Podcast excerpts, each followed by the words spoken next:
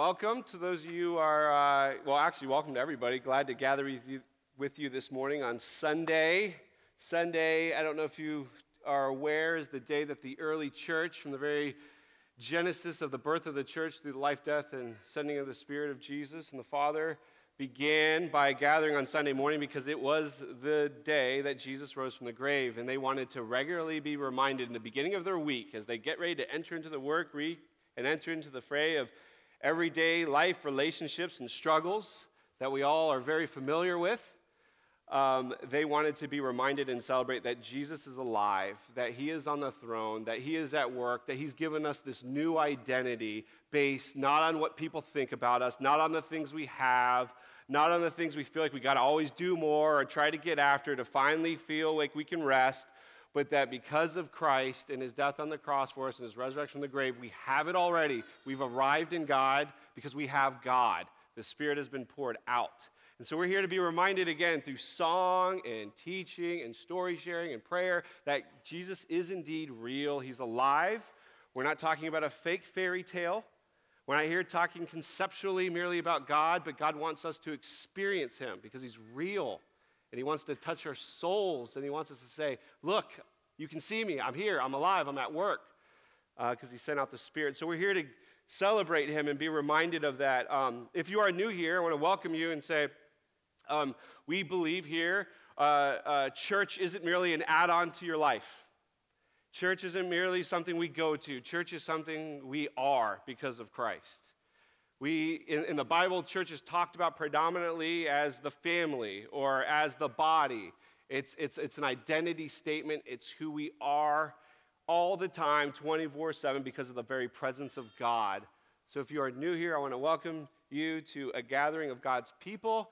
And, um, and I'm here to tell you that God wants to see you join in on what He's up to, not just in this place, but in the city in the places He has you as His church through Jesus Christ by faith in Him. That is what we believe, and um, that is what we want to go after. We are people who go deep with God, and therefore we get to go deep with one another so that others might know Him to the praise of His glory. So we welcome you this morning. Uh, this morning, I'm excited. We've been going through the Beloved series, but this particular morning, um, there's an extra excitement, if that's possible, with me, because I'm always excited about a lot of things. But uh, I'm excited because uh, one of my uh, friends is going to come up. Monica Sheffy is going to come up and she's going to share uh, uh, a deep part of her story where God has worked in, in many impactful ways.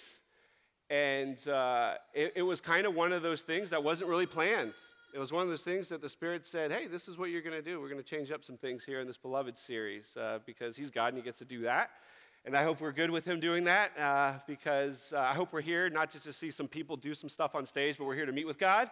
And so that means He gets to change things up when He wants to. And uh, what she, we're all in a missional community together, and she shared a story on Wednesday night, and it just kind of blew the, blew the hinges off our doors, so to speak, and really just had a really cool God moment um, as we responded to the story. And the Holy Spirit said, hey, we're going to do some of that this morning with all of us together here. So she'll be invited up here shortly. Um, but before I invite her up, I, I want to uh, briefly set up her. And actually, let me say this too. One of the things God's kind of changing up is He's kind of knocking on our door and saying, Jesus, by the way, He knocks on the doors of our heart and He says He wants to dine with us, Revelation talks about, and that's to the church. And and one of the things I feel like he's just knocked on our door this week is saying, hey, people need to understand, this is Jesus speaking, right? Hey, that I came to bring them to my Father and to know my Father's love. And that is so core to this understanding of being a beloved. And I feel like through these stories, through Monica sharing, and I think we're actually going to have probably another one next week, I think that's God's way of wanting to go deep with that with us. So I'm excited about that.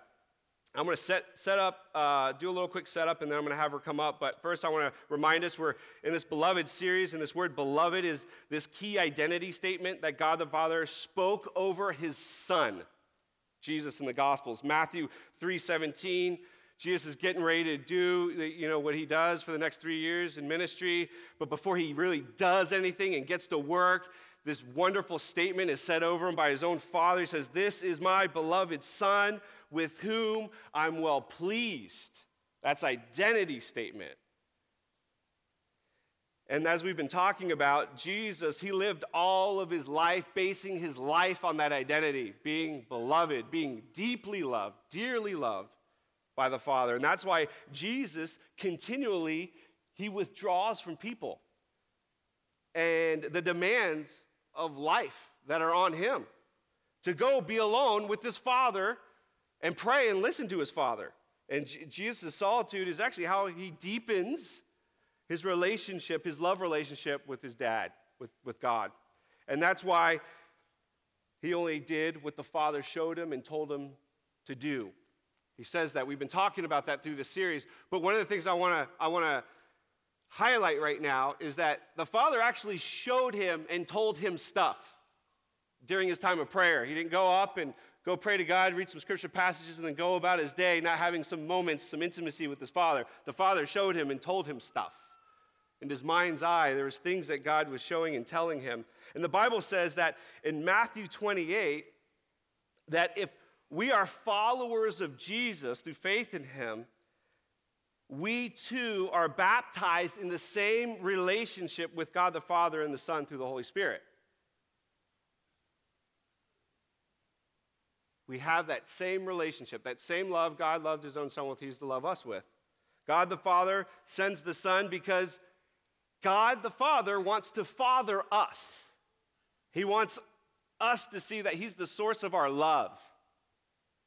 Just like we see in the Gospels with Jesus and His Father. In the same kind of way. That's why I love, Brittany, your story about your daughter, like what your daughter said. He is our true daddy. Like He's our dad, He's our parent. He is our Father. There's supposed to be intimacy there. The Father sends His Son to get that. He wants to do that with us, He wants to parent us in that. He wants to show us that, yeah, your worth and value. Our our world tells us it's by your looks, it's by the job you have, it's by the things you got to get done. You got to be successful. You got to get the straight A's. You got to be really good athlete. You got to be a great mom, the best mom. Um, you got to make the most money. I don't know. I can go down a list, right? And no, no, no. That, that's not where we get our worth and value from. It's you being loved by the Father. That's where we get it from. The Father sent His Son to parent us in that. And then the Son, He, we see, is our Savior and healer. And He does that by bringing us to His dad. See, a lot of times in the church, we believe Jesus died on the cross, and all we talk about the reason for Him dying on the cross is so that we can get out of hell. Now, the good news is, is yeah, we don't get to suffer eternal judgment because Jesus did die on the cross. But for the Father, the main point is so that Jesus would introduce us to this love relationship with his dad. That's why Jesus died on the cross. And so many of us, we go through our Christian lives so worried about God's going to throw this thunderbolt down on us. And I hoped I prayed that prayer and it actually worked because I don't want to go to hell one day. And we're missing it. The Son went to the cross to bring us into a love relationship with the Father who no longer judges us according to our sin. He frees us from guilt and shame so that we can be embraced, lavished eternally, be seen in our mess and be known and loved and accepted because of the blood of Jesus. Do you know that, the that Jesus died on the cross to bring you to the Father and to know His love? And the Spirit, the Holy Spirit that the Father and Son sent, is indwelt in us to make it go from concept to reality. To where you get up and you're feeling down and sad, and you realize you can actually bring that to a father who has an ear bent towards you and cares and loves.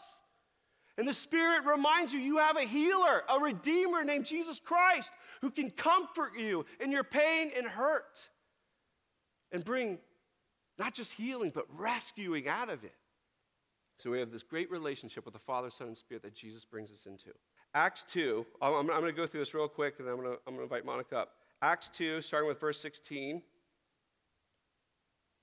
The Spirit here has been poured out in our day so that we are meant to have this deep relationship with God. And, and, I, and I don't know, the Spirit just put this little section on my heart just to share with you guys. It, and I hope we believe this is for us today. Says, But this is what was uttered through the prophet Joel. And in the last days it shall be, God declares, that I will pour out my spirit on all flesh, and your sons and your daughters shall prophesy, and your young men shall see visions, and your old men shall dream dreams, even on my male servants and female servants. In those days I will pour out my spirit, and they shall prophesy. In Jesus, going deep with God, that's our new norm. He's going to give us pictures, He's going to give us visions, He's going to give us dreams. And we miss it, right? So, many, so often the Pharisees missed it in Jesus' day, and Jesus was like, the kingdom of God's in your midst. He's like, it's right in front of your face, and you don't see it, right? Because we're always looking for something else. And but he's poured out, do we believe this? Dreams, visions? He, he does stuff. He wants to show us stuff. He wants to bring to life his word, right? His word is the specific revelation God's given to us, and he speaks to us in ways to bring it to life in our hearts, in our minds. But then we see, too, this isn't some weird religion that goes off into the woods and separates ourselves from the world 24 7. Just to be clear, because in the same chapter that I read this in Acts 2, it also says the Spirit is poured out and it forms these deep relationships. It says this, starting with verse 42 and they devoted themselves to the apostles' teaching and the fellowship. That's deep relationship. To the breaking of bread, they're eating, they're communing together, and prayers together. They were in awe, came upon every soul and many wonders and signs were being done through the apostles, and all who believed were together and had all things in common. They're sharing, they're given.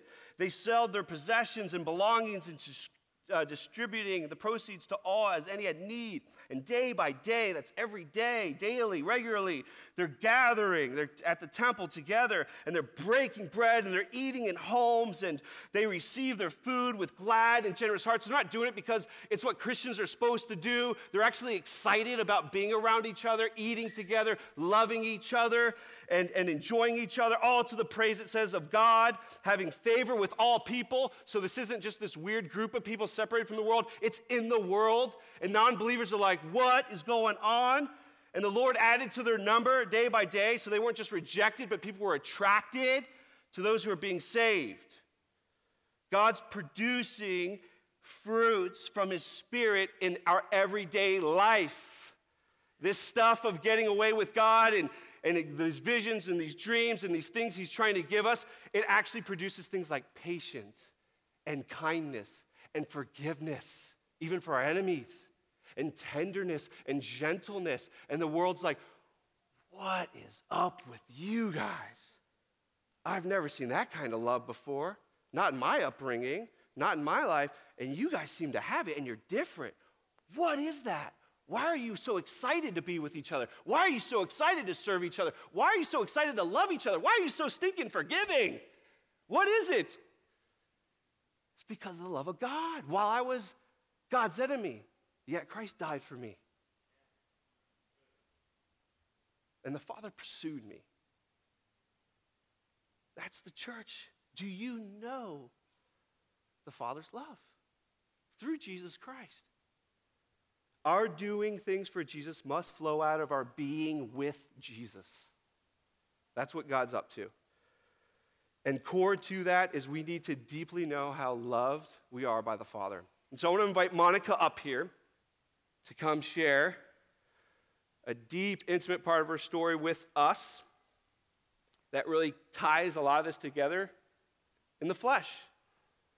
God says uh, in His Word, uh, it's through the blood of the Lamb and the word of our testimony that we are overcomers. And so, um, my hope is that God would give us wide hearts to listen to our sister and see what the Father wants to do through his spirit with us this morning with her story. And then we'll have some time to responding to God and, and, uh, and worshiping him in light of that. So, where would you like to sit? Would you want to sit right there, or do you want to use this ta- table? Okay. You want to move the table? All right. Just want to pull my back, right? Here we go.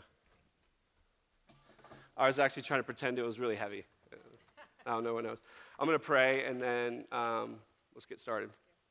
Father, um, we love you and we thank you for your awesome word and how you also um, are wanting to tell people about who you are and what you're like through the stories you're writing in us.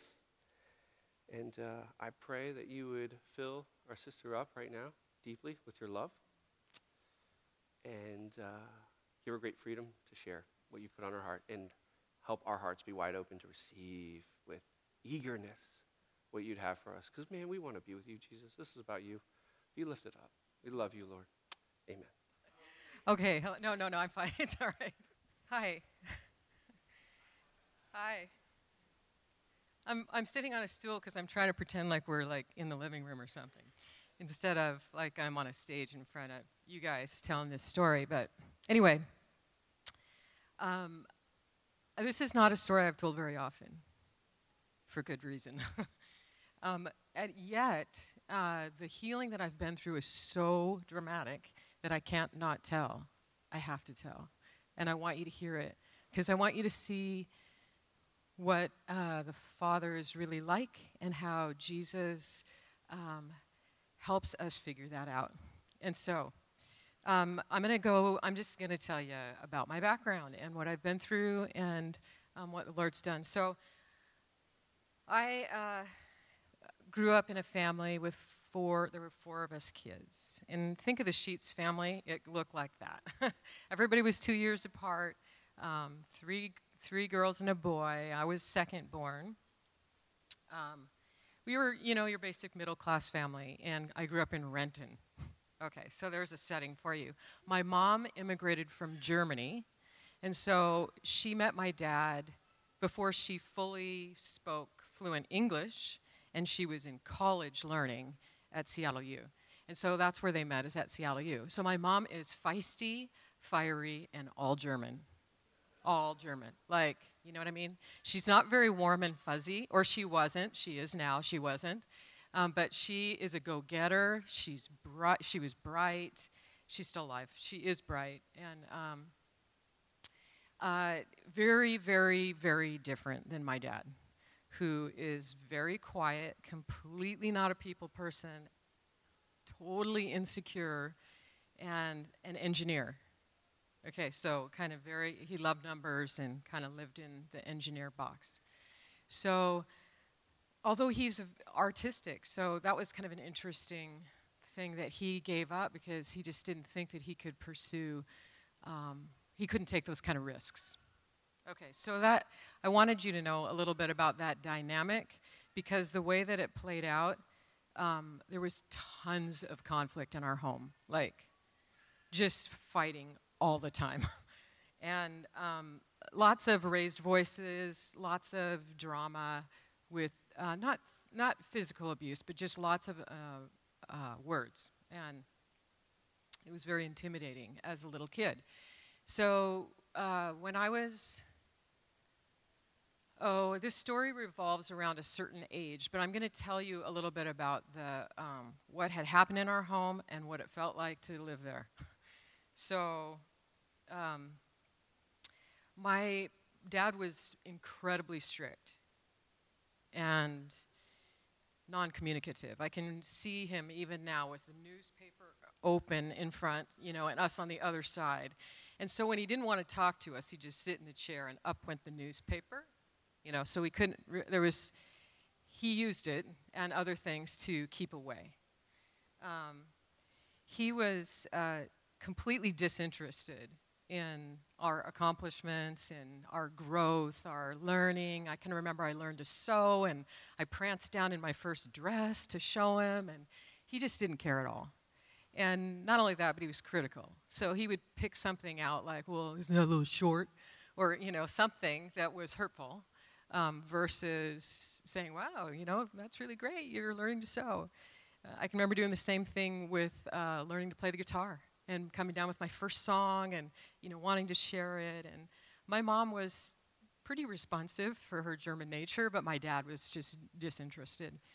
And um, so i learned don't don't be open don't share your heart don't don't bring up things that are important don't don't you know just don't go there. So i probably tried you know, enough times to receive a wound that was deep enough that I just shut that down. And um, I learned that, you know, there, there was only one way, and that was his way, and that we really were expected to be perfect in our home. The dishwasher was expected to be stacked perfectly, and there was only one way. The, you know, we'd come home, he'd come home from, no, he'd come home from work, and as soon as we heard the garage door open, we would all leap up off the couch because we were watching soap operas or something, and act like we were doing chores so that he would see that we were doing our work, you know? And he would walk across, I can remember him many times walking across the carpet when he first came in and w- walking and just picking up like little um, chunks of fuzz or dust or something that he could see that we didn't get as a way of saying, You didn't do it right. You didn't do it right again. You know, do this over. Um, he, he had a harshness about him, like, as you could tell. When I was in uh, high school, I can remember that uh, he gave me a stereo. He loved music. He gave me a stereo as a gift. Um, and when I, um, in my enthusiasm and, you know, just being a teenager, I p- played it too loud one day, and he just walked in and just silently cut the cord, cut the, you know, the cord, the power cord, and then he just walked out. So no communication, no explanation, no could you please turn the music down, just, you know, taking action that was that like swift. And um, there were never any apologies. There was no admission of wrong. There was no please forgive me. There was no I'm sorry. Um, there was no grace. So when you know when there was failure, there was no there was just no there was no way to reconcile any of it because that's what it, that's that was that's all he had. So that was I'm just talking about his influence. So I'm not going to kind of go into uh, other things in our family, but um, the reason I'm talking about this is because in this beloved series, I've become aware of the barriers to feeling beloved, knowing that my story is a big part of that, but also knowing that I have. Uh, I have experienced a degree of healing that is profound, but there's more coming. And so I'm excited to get through all this stuff to tell you the good stuff, but I really want you to know what the backdrop looked like. So, um, so the, the, the fruit, the bad fruit that was born in me through living in that kind of environment was that I, I just learned to hide, you know? If something wasn't perfect, I pretended like it was, or I blamed somebody else, or you know, I just uh, I, I just learned to hide things, and so um, yeah, I learned to justify things so that it you know there was acceptance, and I wasn't I was just to protect myself from more rejection. Um, Yeah, it also, another little bit of damage that I recognized was done is that the pressure to be perfect um, caused me to only try things that I knew I would be good at. So I never gave myself the freedom to try something I might not be really good at because I couldn't bear the other side of that. And I was super sensitive, poor George, when we were first married, to being criticized for anything because it, it, ran, it all landed in the same dark hole. So my dad was so critical that when this this was really hard in our marriage, but George has brought me a lot of healing. But if he did anything that resembled my dad, and he does resemble my dad in the good ways, not in the bad ways, but he's real clean and he's very organized, George is, and so is my dad. And so when George would do things that were reflective of, I mean, they just poked, they poked the wound, and I would just explode. And because I didn't have a voice when I was a kid, and I couldn't tell, I couldn't like I couldn't say, um, I, I couldn't disagree. I couldn't speak my mind. I couldn't, you know, like I just didn't have a voice. And so as soon as I got married, boy, did I have a voice. And I let my husband have it for all of the things really that were rooted in my relationship with my dad. But it took me a long time to recognize it wasn't George. He would plead with me, I'm not your dad. Can't you see I'm not your dad? Well, I know you're not my dad, but you you acted like that. You know, you treated me that way. You you said that. You you hurt me, you know. And so in the context of our marriage, I was learning to develop a voice, but you know, George had to absorb a lot of that. And um, yeah, anyway, the other thing is going, I know I'm kind of jumping around a little bit, but going backward, when I was younger, as you can imagine, and I know this is the case for many, many girls. I work with high school, so I, I get this. But that longing for love, attention, affection that your dad should meet. And he should say, You're beautiful. I love that you made that. What a great voice you have. Write me more poetry. It was so cool the last time. All that stuff I didn't get from him. I found it in guys. It was easy. And I knew where to get it. I knew how to get it. And I was like, okay, this works for me. You know? And so uh, I, so I suffered a lot of wounds uh, and I wounded a lot of people because uh, I was using that arena to get that need met, to feel beloved by somebody, somewhere, somehow. Yeah. And so um, there, there's a lot of carnage because of that in my background, but, um, but anyway, we'll move on so we can head toward the healing.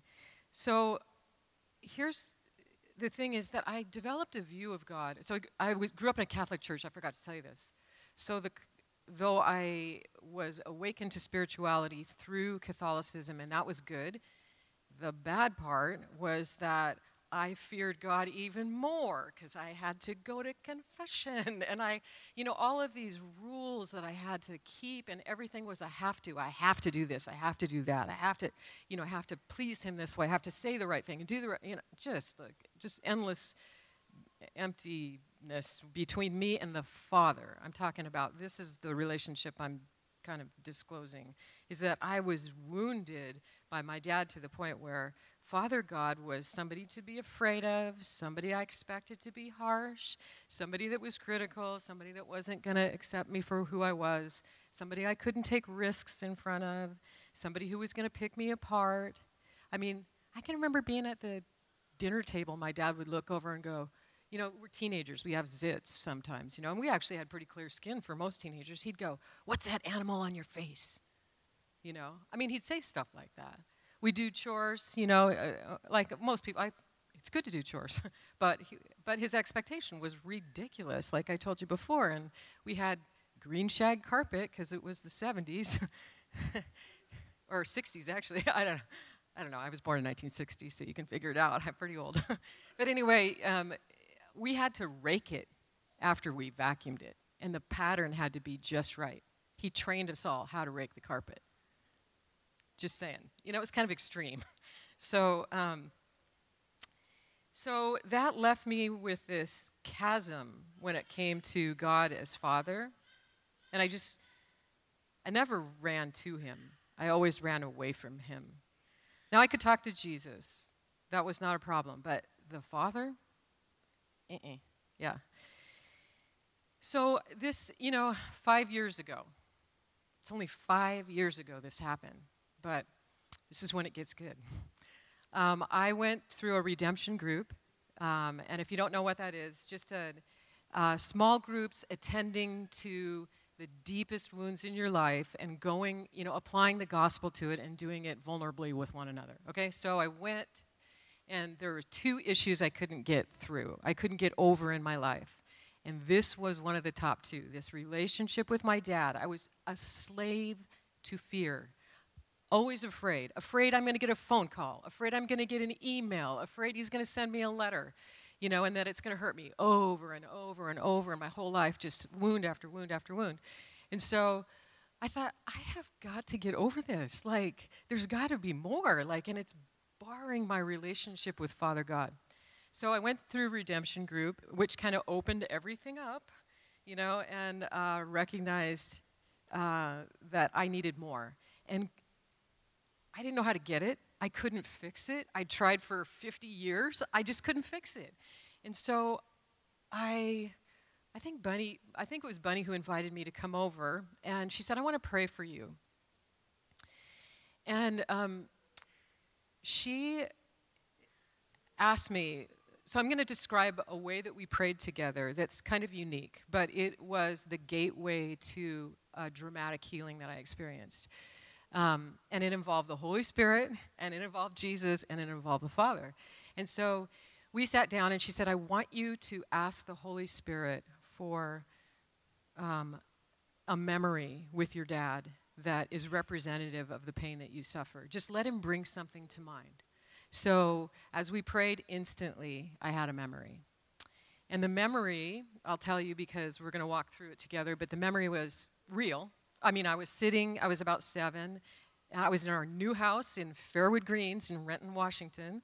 Um, I was sitting at the top of our split level stairs, um, and uh, I could see down below. And that's where my parents were typically fighting in the family room. I could see, I could hear. It happened over and over and over again. But in this one um, scene, I was sucking my thumb as I did up through age 10 because of, especially, I mean, at night, you know, just from the trauma. I got buck teeth because of it. I had to have braces, you know.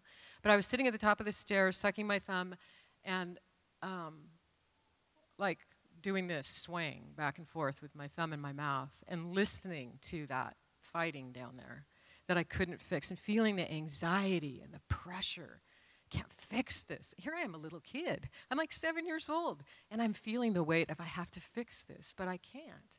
So I'm sitting there listening. You, I don't know why I didn't just go hide in the closet in my bedroom so I didn't have to hear it. But um, she said, "Where?" So Bunny's praying, and she said, "Tell me where Jesus is in this scene." And I said, "I don't know. I don't see him." And she said, "Let's invite the Holy Spirit to show you where he was that you didn't know." But let's, let's invite the Holy Spirit to show you that now.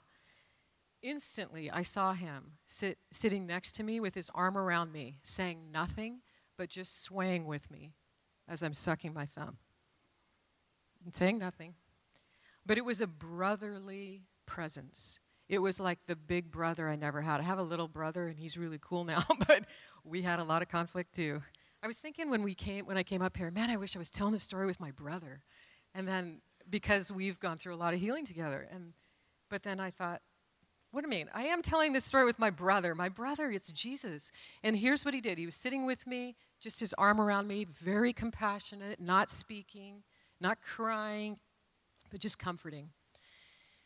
So then Bunny prayed, okay, so um, let's ask where is the Father in the scene? Holy Spirit, show Monica where the Father is in the scene. I said, He is nowhere to be found.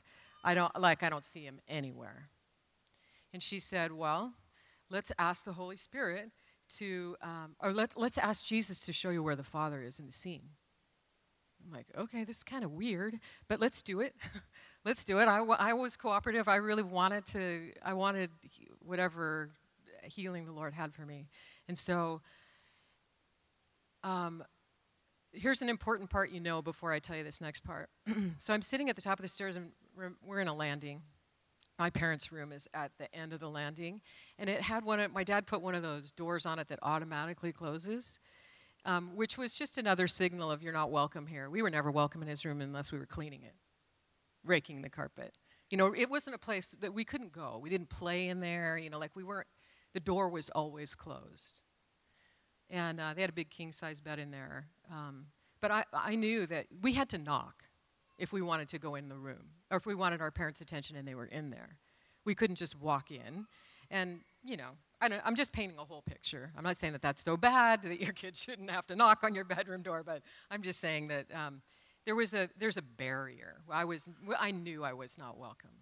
So, so in this prayer, um, when Bunny said, I want you to ask Jesus to show you where the Father is, we waited, and I saw him take my hand as a little girl and stand me up and walk me into that room, my parents' room. Like he opened the door, and I'm thinking, uh oh, don't go in there. As a little girl, I'm thinking, you know, in this picture, because those were the feelings I had in approaching that room. And when he opened the door, I saw a figure kneeling at the bed a big figure, a male figure. And Bunny said, What do you see? And I said, There's a man kneeling at the bed and he's praying. And she said, Who is it? And so I waited and I just I just knew that I knew. I said, It's the Father. And she said, What's happening now? And so we waited and continued to invite the Holy Spirit to lead me through this. And um, Jesus walked me how do I demo, demo this? Let's pretend this is a bed. Let's pretend I'm kneeling because I don't really want to. But so I'm kneel. You know, when you kneel against a bed, you know there's space between your body and the bed, right? Um, arms, I mean hands folded or whatever. That's how this figure, this fa- this father fig- Father God was. And so Jesus took me and walked me around him. And as a little girl, he tucked me between the Father and the bed so that my head was on his heart. And I could feel it, I could hear it beating. And I knew that he was interceding for my parents and that he was carrying the weight that I always felt I had to carry and that I never could. So I always felt like a failure because nothing was getting better with them, and this weight of their relationship was crushing me, you know? And, you know, so he tucked me in there, and in that place, something happened. I, I cannot explain it, but I received a degree of freedom that I have never known. And now, um, now, when I interact with my dad, which I need to because he's in my care medically, he's an elderly man, he's very ill, he's living at Brookdale, independent living. I take him to every doctor's appointment, I go to every, uh, I, I get all his meds, I do shopping for him, you know. And then I have a sister here in town who's also helping with that. But, like, how could I have ever done that? How could I have ever, like, actually loved him if I hadn't experienced this freedom? And so, I, I'm, I don't know how it happened, but it happened in that picture, and it's over. Like, I can love my dad. I can be nice to him. I can say, Dad, don't talk to me like that. Because if you talk to me like that, I'm not coming back. I'm not coming back today. But you know, you need to change your tone. Like, I could never say anything like that to him in all of my, even my adult years. Remember, I'm in my 50s. Like, that's crazy. But um, it feels so good to be that free, and it was miraculous. And it's what the way I want to conclude this story is tell you that Jesus is the one who reveals the Father to us. And we will know our belovedness when we allow Him to show us who the Father really is, not who we thought He was. So I knew He wasn't that way as God. It's not like I didn't know.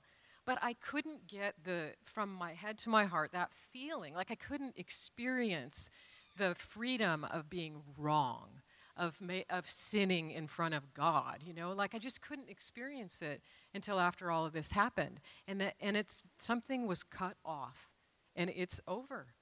And it doesn't mean that I don't need more growth in that relationship, but I don't struggle with any of the same things.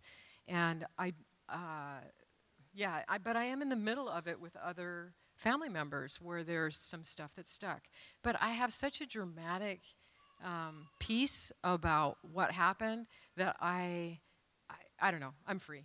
And I just, I just wanted to tell you about that because I want you to know what the Father's really like, not what you thought he was like, that he's accepting, that he, he loved having me near. He liked the closeness. He carried the weight.